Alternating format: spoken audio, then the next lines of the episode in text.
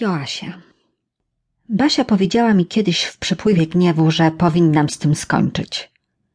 To jakaś chora obsesja, krzyknęła, a ja tak się zezłościłam, że wyrzuciłam ją z domu. Tak właśnie wyrzuciłam ze swojego życia Roberta i Damiana, kiedy powiedzieli dokładnie to samo co Basia. Może też dlatego postanowiłam nie mówić nigdy o tamtych rzeczach Karolowi. Pomyślałam, że jeśli mu nie powiem, to może nigdy nie będę musiała być na niego zła, że mnie nie rozumiał i że podobnie jak Basia nazwałby tam to wszystko obsesją. Przez dwa lata udawało mi się kryć przed nim tamte zdjęcia, tamte listy, tamte pamiątki. Kiedy wyjeżdżał, mogłam przeglądać stare gazety i szukać odpowiedzi. Mogłam też wspinać się po stromych schodach na strych, zapalać tam światło i sięgać do schowanych przed jego wzrokiem pudełek. W tych pudełkach było wszystko. Kilka jej ubrań, zdjęcia i ogłoszenia, które wiele, wiele lat temu wisiały dosłownie wszędzie. Na słupach, na murach, na płotach. Nawet dzisiaj, po piętnastu latach, dokładnie pamiętam, jak biegałam z ojcem po Sopocie, żeby jej rozwiesić.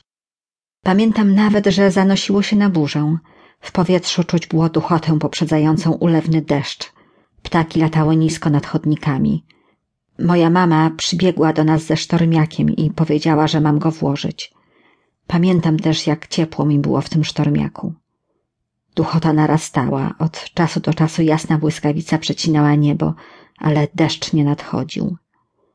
Moje ciało lepiło się do gumowego sztormiaka, stopy ślizgały się po czerwonych sandałach, ręce miałam spocone i lepkie od kleju. Dochodziła pierwsza w nocy, kiedy w końcu zaczął padać deszcz.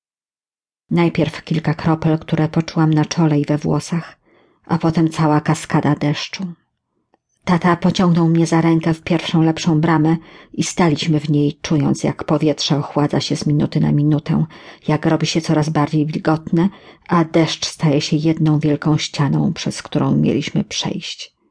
Oczy kleiły mi się do snu. Tata powtarzał, że jak tylko trochę przestanie padać, to zaraz wrócimy do domu, a ja zaoponowałam, że nie możemy tego zrobić, bo zostało jeszcze tyle ogłoszeń do rozwieszenia. To nic, rozwiesimy je jutro.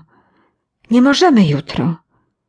Nienawidziłam swojego głosu za jego pistliwe brzmienie i pobrzmiewającą w nim rozpacz. Chciałam być bardziej opanowana. Moja mama powiedziała mi, że płacz i krzyk są dla ludzi słabych, a ty masz być dzielna, rozumiesz? Chciałam być dzielna, ale nie umiałam. Deszcz niszczą nasze ogłoszenia. Widziałam, jak wiatr przesuwał kilka pochodniku. Z chodnika patrzyła więc na mnie jej twarz i nie mogłam znieść tego widoku. Nie możemy jutro, dzisiaj, dzisiaj!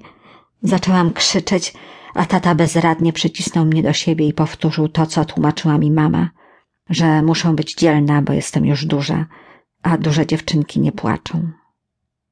Po piętnastu latach ja wciąż płaczę, kiedy Karol wyjeżdża i w samotności oglądam tamte pamiątki. Płaczę w ciszy, bez szlochania i histerii. Same łzy. Nie chcę mówić o tym Karolowi, bo wiem, że nie zrozumiałby tego. Zresztą jakby to brzmiało po dwóch latach wspólnego życia, gdybym usiadła przed nim i powiedziała po prostu. Wiesz, piętnaście lat temu w moim życiu stało się coś, co zburzyło cały mój świat. Jak on by miał się czuć z tą wiedzą? Nie umiałby mi pomóc, tak jak Basia powiedziałby ostro, że minęło piętnaście lat i powinnam zostawić to za sobą, bo inaczej stanie się to moją obsesją. Basię znam od najwcześniejszych lat, ze szkoły podstawowej i z piaskownicy. Mam nawet jakieś zdjęcia, na których siedzimy w wózkach przed naszym blokiem i wpatrujemy się bezmyślnie w obiektyw. Na innych fotografiach jest z nami Magda. Pamiętam, że jak byłam mała, to bardziej lubiłam Magdę, bo Magda miała bujną wyobraźnię i potrafiła opowiadać mi takie historie, że myślałam o nich potem całymi dniami i umiała sprawić, że każda rzecz nabierała znaczenia.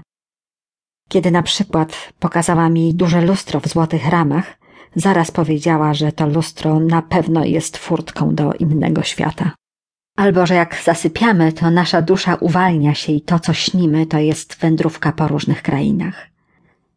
Do dzisiaj dokładnie ją pamiętam. Śliczna blondynka z dużymi, pełnymi ustami, z warkoczem sięgającym połowy pleców w niebieskiej sukience. Rodzice zawsze ubierali ją na niebiesko albo na różowo. Jej mama mówiła, że w tych kolorach Madzia wygląda jak lalka I faktycznie.